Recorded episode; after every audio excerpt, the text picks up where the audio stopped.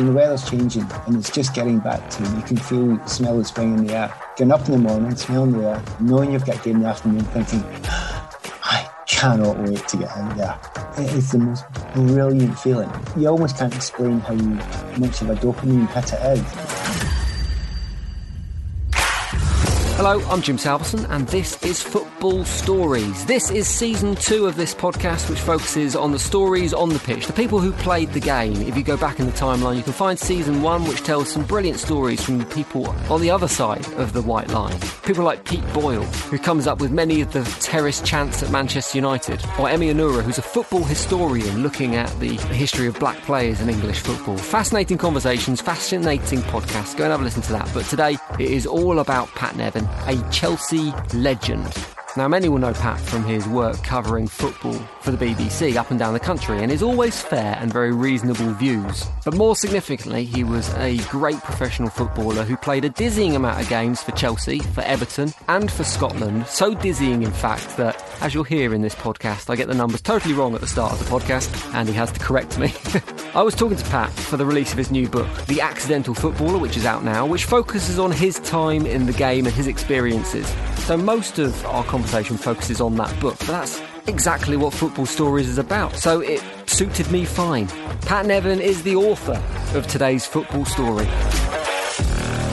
Delighted to have on today's podcast a Scotland legend, a man with over 100 games for Everton, with almost 200 games for Chelsea under his belt. Pat Nevin, how you doing, Pat? Fine, fine. And I'm going to correct you right away. Oh God, go on then. That's league games. Okay, uh, so how many games is it total if we count everything? Everyone does that because you always check up on Wiki, and that yeah, gives you 245 for uh, Chelsea and well over. I can't remember how many it is for Everton. Quite a few. Anyway. Well, I, I guess it's part of the stuff you've been looking back over over the last few weeks because you've just had your brand new book come out. What's mm-hmm. it been like going back and looking over the quite phenomenal career you've had? It was extraordinary because I'd never looked back. It's, it's like that in football. You have to look at the next game or the next couple of games or next season or look ahead. And the minute you look back, it's almost an admission of, oh, you, the old days were better. So you, you're trained and it's almost Jesuitical. and you get to uh, be a footballer that you never look back. So I, I played a whole career, nearly 20 years, never looked back, never checked it. And ended up doing this, these other jobs like an executive role and then became involved in the, the, media side of it. And then honestly, it was so many years later, I thought, quite right about that. I have to look at it. And I was really surprised, A, about some of the things I'd done, but B, how I thought, because I'd done some diaries so I could look back in them. But see how much fun it actually was writing. I didn't tell anyone I was writing. I didn't talk to any publishers. I just thought, no, I'm going to sit down and write and I completely lost myself in it. And it was so quick and it just spilled out. And it was an utter joy, so much so that I, I didn't stop. I'm still doing it, I'm still going. but it was great fun. You say there were moments that surprised you. Were there actually moments that you look back on, pretty significant things that you'd completely forgotten, that it kind of took you back to that time? Oh, yeah, loads of them. know, specifically, I mean, you don't remember all the games. I played something like 850 professional games in my career. You won't remember them all. There's no chance at all. And then it surprises you the things that stuck out, you know, the moments that stuck out. Some of them were, you know, really good goals or, you know, massive big games or, you know, making a great goal, all that sort of stuff. But some of it was, that wasn't the important parts. The important parts were I remember meeting a, a, man walking out Stamford Bridge. I used to live nearby and I just walked to the ground and back. Mm. Change days for Chelsea players, I can tell you. And they just started chatting to me. And he said, Oh, I came out to see you today and it was uh, lovely to see you and I enjoyed it and I was entertained. And I don't get out much. And I went, Oh, really? And uh, I went to chat to him further and he walked away. That might have been the most important meeting I had in my entire career. And I know it sounds odd, but I walked the rest of the way home and I thought, That's why I'm doing this so that I can entertain people that I may never meet, but I can give some joy. And I wasn't doing it to make money or to be famous. In fact, all those things were either secondary or of no interest whatsoever. I did it because I loved it, and it would be a good idea to give a little bit of joy back while I was doing my creative stuff. And that moment stuck with me because there might be other men and women like him that had a great day because you know hopefully I've done something that's entertained them. And so it wasn't just the big moments; it was. Mm other moments that, that stuck with me that I hadn't thought about for years. And then I thought, wow, yeah, that was that was kind of important. That changed me. Do you think that's something that's missing from football nowadays? That kind of connection between player and fan. I remember reading Stanley Matthews' autobiography, and he talks about his England debut. And I know Stanley Matthews is a different era to you, Pat. I'm not saying it's a, the same era, but in terms of like, he would walk from his house, his terraced house in Stoke, to the train station. He'd get the train down from Stoke to London to make his debut on the Wembley pitch. It's the kind of like everyday stuff that modern players don't do. And the further we've gone down the line, the more detached I think modern football is from the people who actually consume that sport and this idea of it being a working man's sport. Do you think football really misses that connection? I actually think it's a choice. I, I, I know people think it's odd to say it. You don't have to live that life, you know, that rarefied atmosphere and not dealing with society. When you talk about Stanley Matthews, I'm 20, 30 years after him. Mm. The first time I went to Wembley to watch an England Scotland game, I didn't watch, I played, and I got the tube back now, everybody else was on the team coach, but I thought, no, no, actually, I live in London. The game's finished. I'll just go walk to Wembley Station and get a trip back down to where I lived in West London. And you can actually be quite normal. Now, there are dangers in it, to be honest, and it's maybe a wee bit more difficult now with so much media. But in actual fact, if you are sensible and know the certain places where you really shouldn't go, they're too dangerous and they're a bit silly, you actually can live quite a normal life. And, you know, there are players, and I often talk about people like Juan Mata. You live a fairly normal life and go and see normal things and do normal things. So it's not totally a choice, but it's partially a choice. And they're kept away to some degree in that little bubble. And it, it's not just the fact that they can't relate to fans and it's becoming harder and harder for fans to relate to them. They can't relate to reality sometimes. And that's a danger. That's a massive, massive danger. So it's interesting you asked me that question because all the way through the book, you'll say, I mean, I had this argument with all the players. My nickname at Chelsea was Weirdo, right? and I was saying to them, no, no, I'm the normal one. You lot are all weird. You don't get it. I'm the normal one. I do normal things. I'm just like everyone else. I'm not trying to be Mr. Big, famous, anything like. I don't think I'm extra special because I kick a ball. If they thought I was strange, but I honestly deeply believe that I was a wee bit more normal than them because I would live a normal life or as close to it as I possibly could. And I have come out at the end of it and I'm, I think, fairly well balanced. And I see some of the damage that's been done to them. And I think I knew that. I was very old headed when I was younger. And I could see the dangers of, in simple terms, living. If you are what you do and you're a footballer and you're famous, it's not going to last forever. One day it's going to stop. Who are you? Do you know who you are? Do you have to deal with that? do you have to turn to something else like drugs or drink or whatever to try and find a new you or find that buzz that you thought you were? So I always made sure that football was what I did, it wasn't who I was. And I actually thought maybe it's a wee bit more deep thinking than someone would have considered. But I also thought it was safer. And I think it's safer, it would be safer for modern players to get that sort of help to understand that, you know, yeah, you kick a ball, you make a few quid and you're in the papers and you're on the telly, but so what? You're just a bloke. Is that kind of where the title comes from? Because it's called The Accidental Footballer, your, your, new book. Is it kind of the idea that maybe you were wired a little bit differently from your, your fellow players? Very much so. I came from a different direction. I mean, I'd, I'd been doing a degree. I mean, I was at Celtic as a schoolboy. The book actually starts with them saying they're not going to take me on as a pro. And me thinking, I wouldn't have even said yes if you'd have asked me. But I might go and do my degree. I'm not interested. I'm playing at football because I love it, not because I want anything out of it. So I was very happy to stop there, and I did stop there and only get enticed back into it because I loved playing football. That's the bit to get really, really upfront. I adore playing football. I loved it, and nothing would have stopped me playing. But I played it for the joy of it, mm-hmm. not for anything else. And it's, hard in the modern world when you see a lot of people talking about you have to push to get to the front and be famous and be the best of the best of the best and all that sort of stuff. I was just doing it because it was joy. Um, and the idea of doing it professionally had actually never occurred to me. I was playing in a boys' club game some while later and I kind of got spotted playing against Clyde reserves. And their manager said, Well, why don't you come play for us? And I said, No, I don't want to be a professional footballer. Uh, I'm doing a degree. And he said, Well, you could do both because we're part time. I went, Hmm. And he said, I'll pay 30 quid a week. And I went, Where'd you sign? and because I was a student, I was into my music. How many albums could that buy? Oh, that's all I cared about. So I had a very different beginning. But even the fact that I was playing part time with Clyde, it still wasn't my intention or interest to um, become full time professional. In fact, I turned down Chelsea for an entire year because I thought the degree was far more important. It's not a line mm. to say you know, I was the accidental football. I tried really hard not to be one, but in the end, a, a number of things happened. Things started going well with Scotland youth. Ended up going to the European Championships, getting player of the tournament. Ended up having to go to the World Youth Championships, which meant I would miss final exams. So I took that two-year contract with Chelsea, and the total understanding with myself and the authorities that I could come back in two years and finish the degree. But much to my shock, within a year I was player of the year at Chelsea.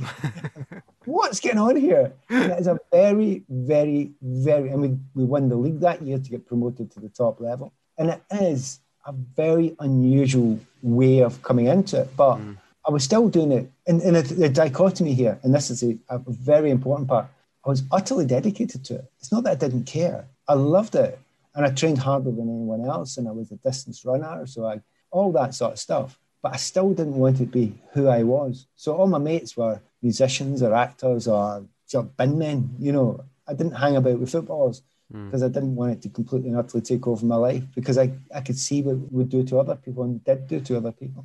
Do you remember what you spent your first thirty pounds wages on? Do you remember what albums you bought with that money? Think I might have taken my girlfriend out to the cinema.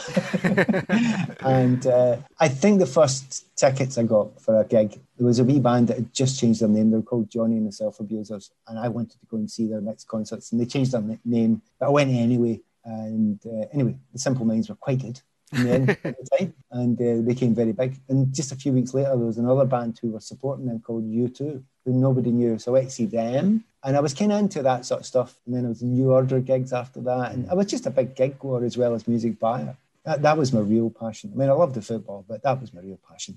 The music was spent. what I spent my time doing. I want to do talk about Celtic actually, and the fact that you kind of started your footballing career there, but you were rejected by them. And I know you grew up a Celtic fan, and I was going to ask how it impacted your relationship, trialing for a club that you loved and then kind of being knocked back by them, whether it then damaged that relationship and damaged your fondness for that club. But it sounds like that, that wouldn't have had an impact at all because your focus was elsewhere at the time. Yeah, absolutely no impact at all. To give the, the exact detail of it, I'd been playing for Celtic Boys Club, which is not Celtic Football Club, but I'd also been signed by Celtic Football Club as an S form. There was a link between the two clubs. And at 16, the expectation was that they would, everyone thought because I'd been player of the year and scoring lots of goals, that I would be taken on. And all the players that had been player of the year before me, such as Charlie Nicholas and Roy Aitken and David Moyes, and mm. there's millions of them, Tommy Burns, all went on to play for Celtic, Paul McStay, but they didn't take me on. But I, there was no way that I would do anything other than keep on going and supporting them. And yes, I would. Two weeks later, I'd been on the terraces in the jungle supporting my team absolutely no effect whatsoever in how I felt about the club. Not a moment's worth of bitterness. So there's no bitterness yet. I mean, it's a long story, but my team now is no longer Celtic. It's Hibernian. Yeah. I changed. I done the unthinkable. I changed. Um, I don't hate Celtic. There was just things happening that you know, with the, the, bigotry that involves, you know, the, the West End of Scotland. Mm. And that's not Celtic or Rangers, it's just the whole feeling. And I didn't want my children to you know, live through that. So uh, I kind of, we up sticks and uh, I was I was too I was too mean to buy a new scarf, so I just chose his, the green and white scarf. And I've had a lovely time there, but I've no bad feelings about Celtic at all. Didn't have then, don't have now. But it's it was a very, very unusual time where people always expect you to have this bitterness. But you work long and hard to find bitterness anywhere in, in the book or in my personality because it's a bit self indulgent that. And I don't really think I'm very self indulgent. I find myself too ridiculous to, to take myself that seriously. What do you make of Celtic's current state of affairs as someone who used to be a fan? Obviously, you're no longer in that position. So, from a neutral point of view, uh, what do you think it's going to take much to get them back to the very top of Scottish football? Uh, people are getting all uptight about it. I mean, they won a lot of trophies in a row, and they had a, you know, Rangers come back, and it's taken them a long time. And they're on this road just now. Celtic haven't disappeared; they'll be back. And I think it was needed. Celtic had had it too easy for too long, and I do think it was needed for Scottish football that there could be that challenge up the top because it can get boring. It can get really boring, you know. And if you know who's going to win the league every year, you, you kind of get fed up watching it. It's not, it's not that case now. Celtic will come back next year. They might have a new manager, a whole bunch of new players. It might take a year, it might take a few years, but they'll be back up there challenging with Rangers. And it'll be a very, very, very exciting time for Scottish football. And of course, the team third place, Hibernian. Hopefully, we can have a wee push as well. But I think Scottish football has absolutely needed that. One of the nice things is there are good things happening in Scottish football just now as well. I spend most of my time working in England. All of my games I cover, 99% of the games I cover now are in England. But, you know, I'll be at the Scottish Cup final. Uh, I do the Scotland games for Radio 5 Live. I'm excited with the fact that there are still a good more than trickle of decent players coming through. You look at wee Billy Gilmour down at Chelsea, and it's exciting times. I'll be honest with you, the Scotland v England game is looming large for all of us. And if we could get anything out of that group and somehow squeeze our way through, that'd be amazing. And, and on top of all that, you know, Scotland, I am Scottish and I want the country to do well in football. And it's been a long time since we've had any success. But on a really personal level, Stevie Clarke is one of my best mates. And I just want Stevie to he's the best man for the job, and I, I hope he's successful. I want to come back to the European Championships in a moment and Scotland's chances there. Uh, but I was interested to read that The Accidental Footballer isn't your first book. It was a book you wrote in the mid 90s that was your first book called In Med Son, which was about the mental health challenges that you felt personally as you reached the end of your footballing career. Which, looking at, looking at it, it's quite ahead of its time. I mean, nowadays, mental health in sport and in football particularly, it's a bit of a buzz. There's a lot of attention on it. And finally, people are taking it seriously after dismissing it for a long, long time. So, when you wrote this book in the 90s, did you feel like you were writing something that was pretty forward thinking at the time? Sadly, my life's been a bit like that. You think of the anti racism stances that I was taking in 1983 and 84, and you look at it now and you're thinking, yeah, what kept you all?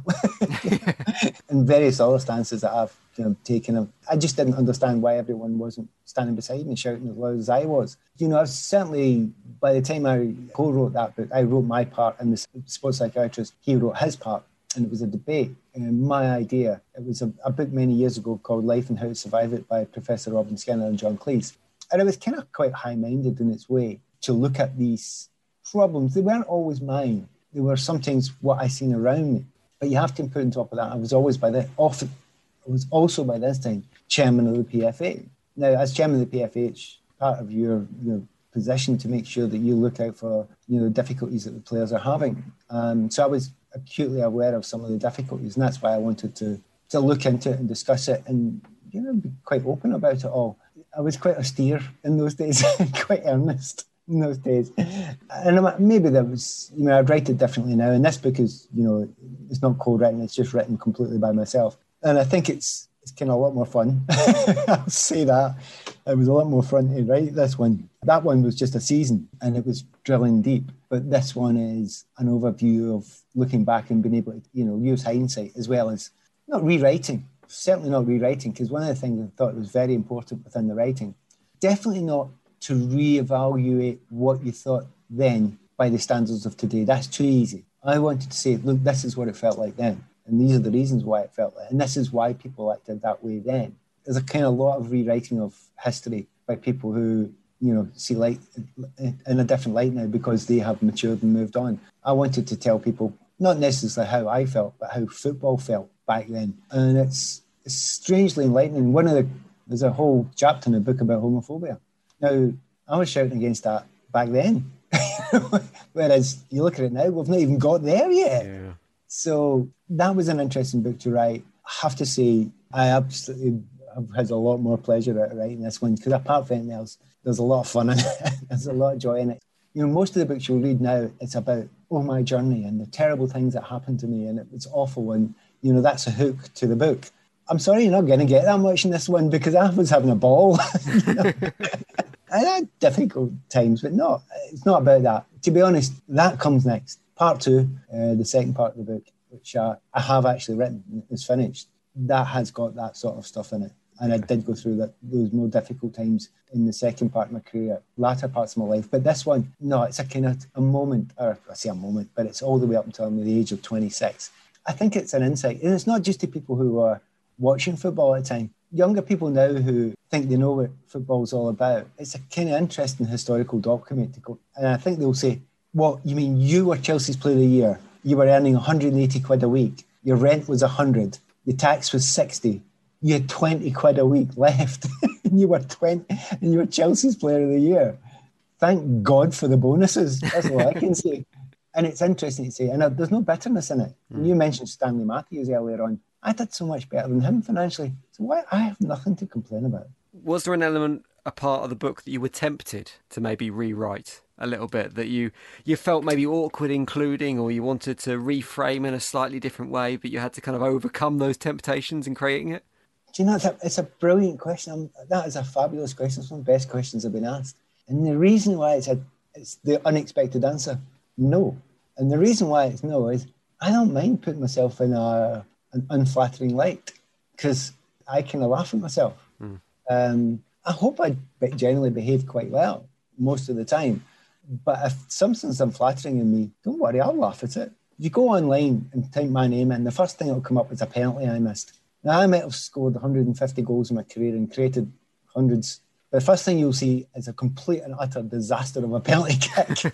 and I'm really happy to write about it. And I wrote about that, and, and it was fun writing about it because people do take themselves too seriously. And one of my heroes is a guy called Humphrey Lyttelton, who's a, a jazz player, but also was anchorman in a, a comedy called uh, I'm Sorry I Haven't a Clue on Radio 4.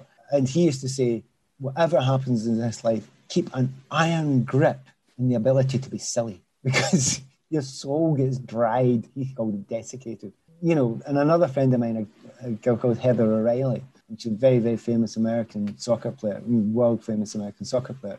And we were chatting recently. She's read the book and she says, You don't take much too seriously. And, and I said, You know, it's, you know, it's, we're only here for a short time. We've got as much joy out of it as possible. And she said a brilliant line. She goes, Yeah, none of us are getting out of this alive. Uh, that is brilliant. I love that Like, Why did you not say to me before I wrote the book? I've stolen it. So I will laugh at myself and I will see the negative things in myself. Maybe the most important thing, which is related to that question, is there's people I disagreed with in the game. There's people that I didn't get on with in the game. I will tell you why, but I will also understand their position and I will also take the time to get their position. And I think that's how you learn in life and that's how you grow. You don't get a set of ideas and just stick by them. You listen to people you learn about other people's point of view and why they have that point of view. And I've kind of always been a bit like that. I really I have always been like that. And uh, there's a lot of stuff. And one of the people I didn't go on was a guy called David Speedie, who was one of the three of us who were the three pronged attack at Chelsea. Who, mm. in, in our time, we were very famous. We scored a lot of goals and we were very successful. All of us became internationals quite quickly. But Steve Speedie and I didn't get on. But I didn't hide that fact. But I and I absolutely wrote about it. But also wrote about the fact that I made the efforts big efforts to find out why he wants the way he wants. And in the end, I understood him. I wouldn't say he was ever my best mate, but I understood him because mm. I, I, took the time to understand him. So, did I want to change anything? Nah, I just wanted to be straight. I promised we talk about Scotland before I let you go. So, talk to me about the Euros that's just round the corner now. I won't ask you what you make of the job Steve Clarke's done, as he's your mate, and I'm not sure mm-hmm. you'd be able to give me an honest answer. But I mean, I think the general consensus is he's done a really good job with that Scotland squad, and obviously being at the European Championships is an achievement in itself. But what can Scotland do once they get there? Let's put the England Scotland game to the side because I think all bets are off for that one anyway. It's just going to be a battle. But can Scotland get out of the group? Then what can they do beyond that? I'm actually surprised they actually managed to get this far because the limitations of the quality we have in the squad. I'll just be honest about it. You know, Scotland for a long time hasn't qualified for competitions. There's a reason for that. It's not because we didn't have a good manager. It's because we didn't have enough good players. Period. That's it. So don't look for excuses the fact that we've got this far is we were on the edge and it was a battle and we scraped through. And part of it was, you know, the team spirit. Part of it was the, the perfect management of players from Clarkey because he maximised the potential of a group which is not world class, but a great team spirit. He has to get the very, very best out of them for every minute of every single game. And that's hard to keep on doing because he's done it all the way till here. Can they get out of the group? Yes, but they need to keep on doing that again and they need to get lucky as well. And I'll be supporting them all the way. I want them to do it, but I actually think he's won a watch, and we've we've won by getting there. But that's not how we'll feel when we're there. I was in European Championships in '92, and our group was a really easy one. Germany, the world champions. The Netherlands, the European champions. And Russia. oh, no problem. as we were called then. And we had players like Van Basten and Gullit, and I was playing against Andreas Brehme, who was the most famous fullback in the world at the time. But we didn't think oh, we're going to get hammered. We thought we're going to have a go. And we came very close, very, very close. So am I going to write off the chances of this group?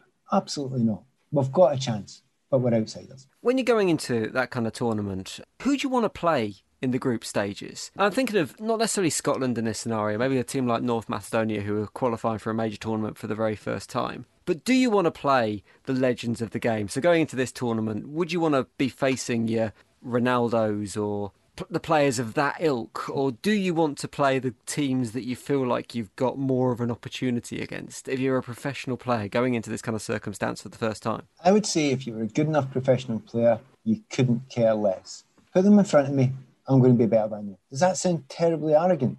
If it does, I'm, I'm, I'm sorry, because that's the way you need to think. Mm. And I don't think I'm arrogant in any other part of my life. But if you put me on a football field and I'm playing against the best fullback in the world, which I often was, it's Stuart Pearce, beat Kenny Sansom before him, beat Andreas Brehme, I don't care. I think I'm better than you.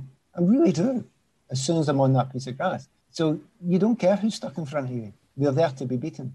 Um, there is a real joy if you actually manage to beat one of the very, very biggest teams. But it's hard, you know, and you need everyone to have exactly the same mindset. And I don't just mean the players, I mean management. They have to believe in it as well. So, you know, who do you want?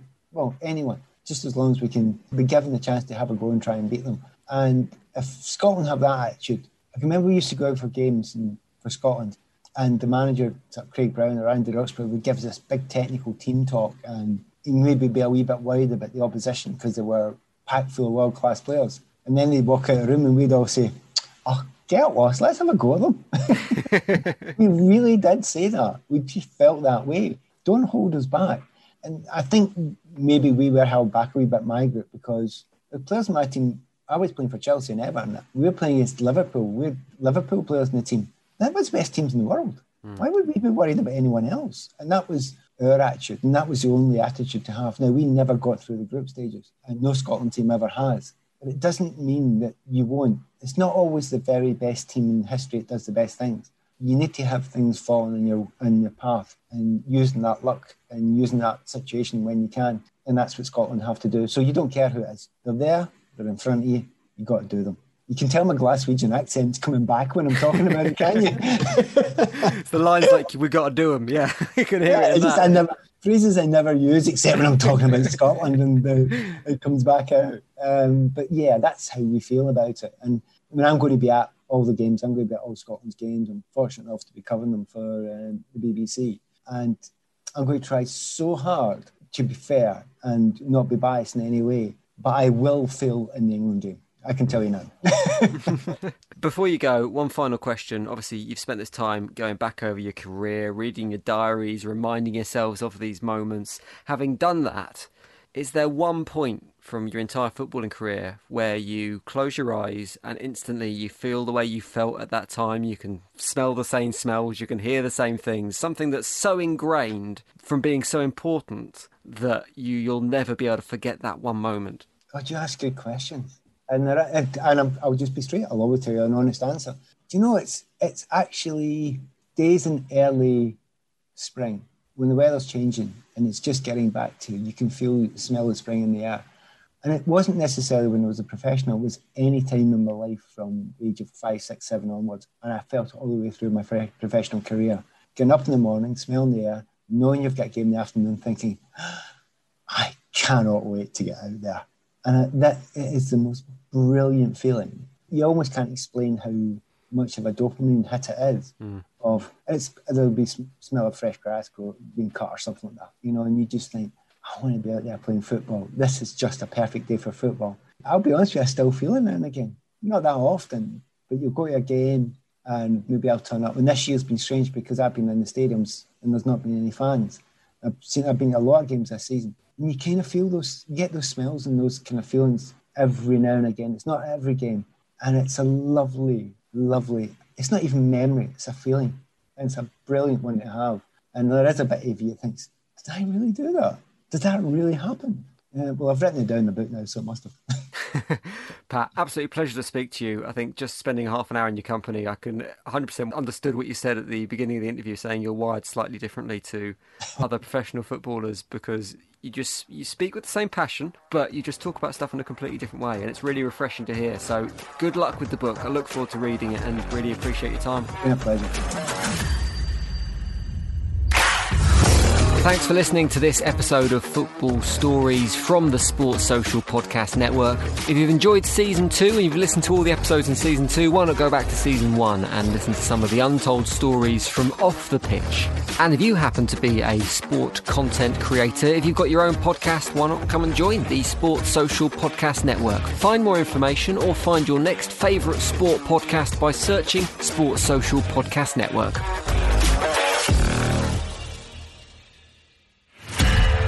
Find more great shows or join the team at sport-social.co.uk.